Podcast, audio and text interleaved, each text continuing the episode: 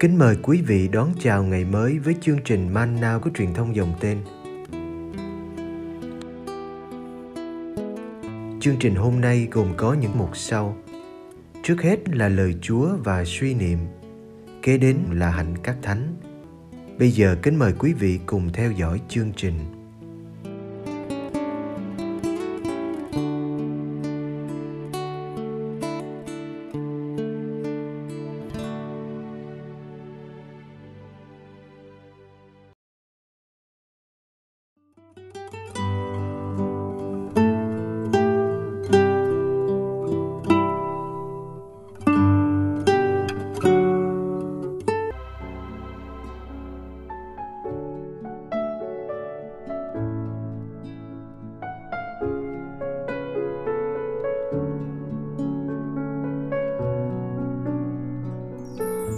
Đấng Kitô là con và là Chúa của vua David.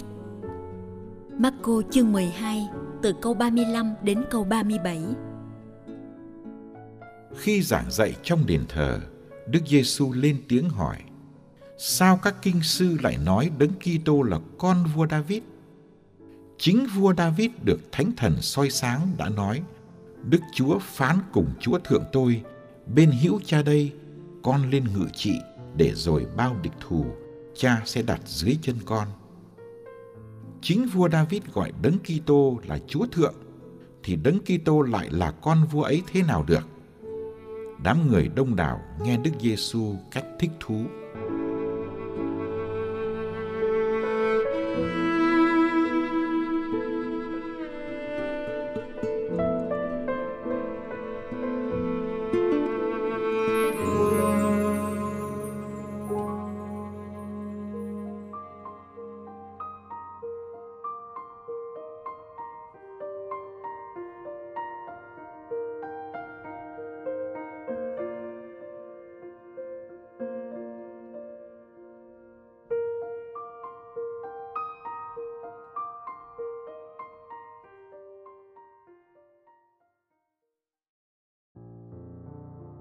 Sau khi đã bị chất vấn về nhiều vấn đề bởi các nhà lãnh đạo tôn giáo. Bây giờ đến lượt Đức Giêsu đặt vấn đề với họ, cụ thể là các kinh sư. Khung cảnh vẫn là đền thờ với đám đông thính giả. Có vẻ đây là một đám đông có tình cảm với Đức Giêsu.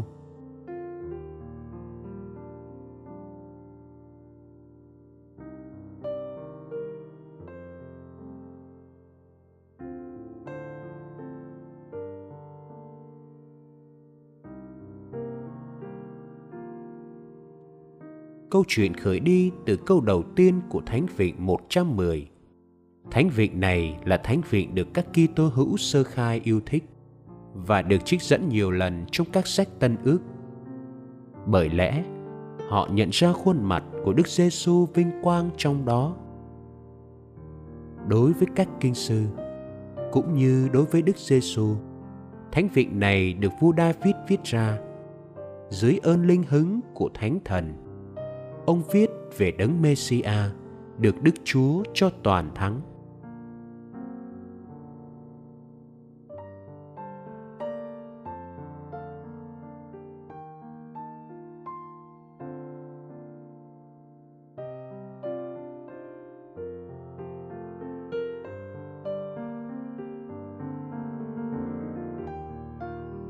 Đức Chúa phán cùng Chúa của tôi rằng, Bên hữu ta đây con lên ngự trị.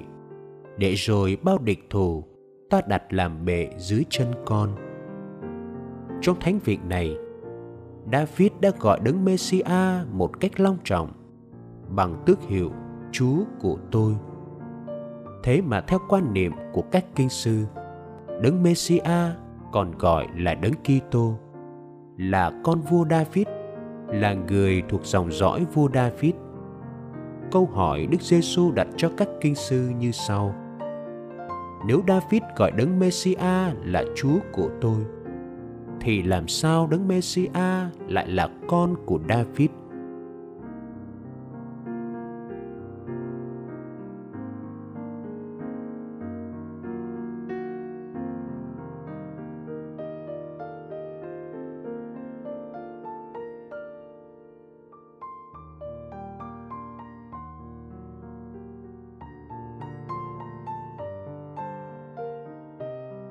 Mới nghe câu hỏi của Đức Giêsu, ta có cảm tưởng Ngài không nhìn nhận mình là con vua David. Thật ra, Ngài không bảo rằng Đấng Messia không thể là con David được, nhưng Ngài chỉ đặt một câu hỏi lơ lửng để mời họ suy nghĩ. Bởi đâu Đấng Messia vừa là con, vừa là Chúa của David.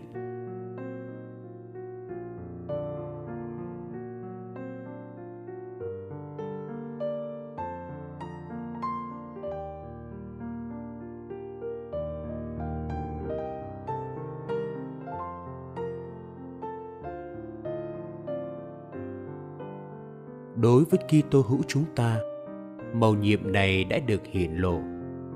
Đức Giêsu là con vua David, thuộc dòng dõi David theo xác thịt, nhưng Ngài được siêu tôn làm Chúa. Nhờ trải qua cái chết thập giá, nhờ sự hạ mình vâng phục và nhờ được phục sinh. Chính vì thế, Ngài được ban cho một danh hiệu vượt trên mọi danh hiệu khiến mọi loài phải tuyên xưng Đức Giêsu Kitô là Chúa.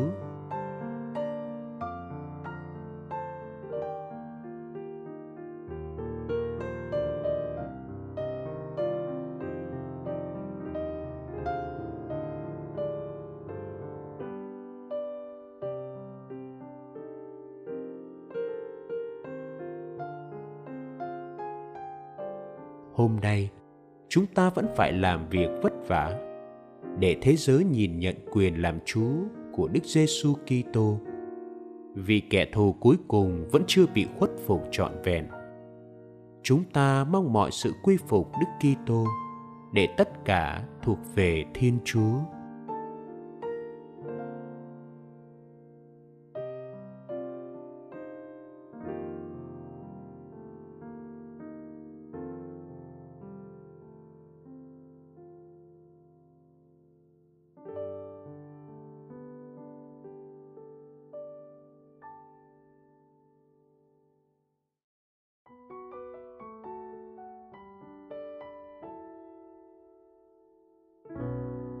Lạy Chúa Giêsu. Chúa đã yêu trái đất này và đã sống trọn phận người ở đó.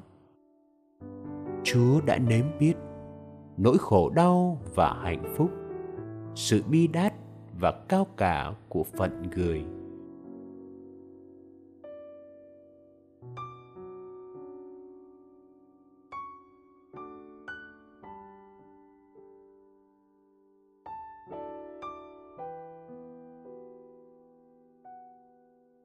Xin dạy chúng con biết đường lên trời. Nhờ sống yêu thương đến hiến mạng cho anh em. Khi ngước nhìn lên quê hương vĩnh cửu, chúng con thấy mình được thêm sức mạnh để xây dựng trái đất này và chuẩn bị nó đón ngày chúa trở lại.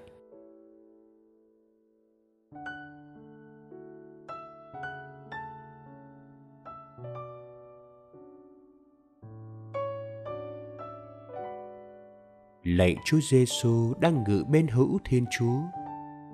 Xin cho những vất vả của cuộc sống ở đời không làm chúng con quên trời cao và những vẻ đẹp của trần gian không ngăn được bước chân con tiến về bên Chúa. Ước gì qua cuộc sống hàng ngày của chúng con, mọi người thấy nước trời đang tỏ hiện. Amen.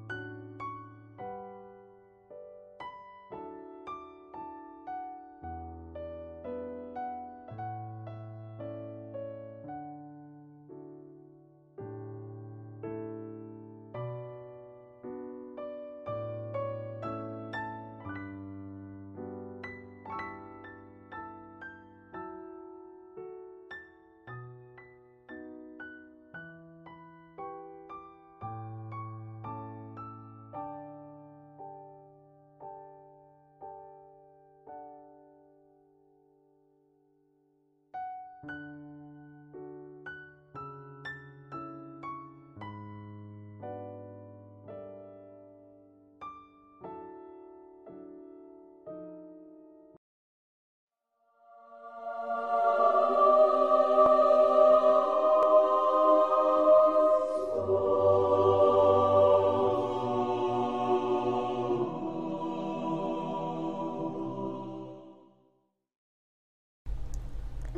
Ngày 9 tháng 6, Thánh Ephraim, phó tế, tiến sĩ hội thánh, sinh năm 1006, mất năm 1373.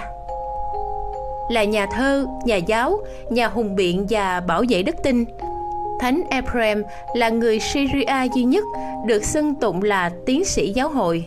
Ngài tự mặc cho mình một trọng trách là chống với các học thuyết làm lạc đang lan tràn vào thời ấy và luôn luôn là người bảo vệ đức tin công giáo mạnh mẽ. Sinh ở Nisibis, Mesopotamia, Thánh Ephraim được rửa tội khi là thanh niên và nổi tiếng là một thầy giáo nơi quê của Ngài. Khi hoàng đế nhượng lại phần đất Nisibis cho người Ba Tư, Ephraim cùng với các Kitô hữu khác trốn sang Edessa thuộc Thổ Nhĩ Kỳ ngày nay để tị nạn. Ngài được cho là đã đem lại dinh dự lớn lao cho một trường kinh thánh ở đây. Ngài được phong chức phó tế nhưng không muốn làm linh mục. Ngài có tài sáng tác văn chương và các tác phẩm của Ngài phản ánh sự thánh thiện của Ngài. Mặc dù không phải là một học giả vĩ đại, các văn bản của Ngài cho thấy sự hiểu biết sâu rộng về Kinh Thánh. Khi viết về mầu nhiệm của sự cứu độ loài người, Thánh Ephraim cho thấy một tâm linh nhân bản dễ mến và thiết thực, cũng như sự sùng kính lớn lao đối với nhân tính Đức Kitô và mẹ Maria. Người ta nói rằng vào năm 325, Ngài đã tháp tùng Đức Giám mục Jacobe của Nisibit đi tham dự cộng đồng Nicia chắc chắn rằng các văn bản của Ngài là một bảo vệ hùng hồ cho thần tính của Đức Giêsu Kitô. Ngài còn sáng tác thi ca để chống đối với lạc giáo Gnostic. Ngài lấy những bài ca bình dân của người lạc giáo và dùng chính âm điệu của họ biến đổi thành những thi ca mang ý nghĩa chính truyền. Thánh Ephraim là người đầu tiên đưa thánh thi vào phụng phụ chung của giáo hội như một phương tiện để dạy dỗ người tín hữu. Ngài sáng tác thi ca nhiều đến nỗi được xưng tụng là đàn thụ cầm của Chúa Thánh Thần. Thánh Ephraim yêu quý một đời sống thanh bạch, khắc khổ trong một hang nhỏ ở ngoại ô thành phố Edessa. Ngài cũng thường vào phố để rao giảng. Trong thời kỳ nạn đói năm 372, Ngài hợp tác phân phối thực phẩm cho người đói và tổ chức việc chữa lành cho người đau yếu. Ngài tận tụy trong công việc này đến nỗi kiệt sức và lâm trọng bệnh rồi từ trần vào năm 373. Lời bàn nhiều người ngày nay vẫn khó chấp nhận việc ca hát trong nhà thờ. Tuy nhiên, ca hát là một truyền thống có từ thời cựu ước và tân ước. Đó là một phương cách tuyệt vời để biểu lộ cũng như kết tạo tinh thần hợp nhất và niềm vui cho cộng đoàn. Thi ca của Thánh Ephraim được một sử gia thời xưa xác nhận là đã đem đến vẻ lộng lẫy cho cộng đoàn Kitô hữu. Ngày nay, chúng ta cũng cần có người như Thánh Ephraim để cộng đoàn thêm thánh thiện trong lời ca tiếng hát.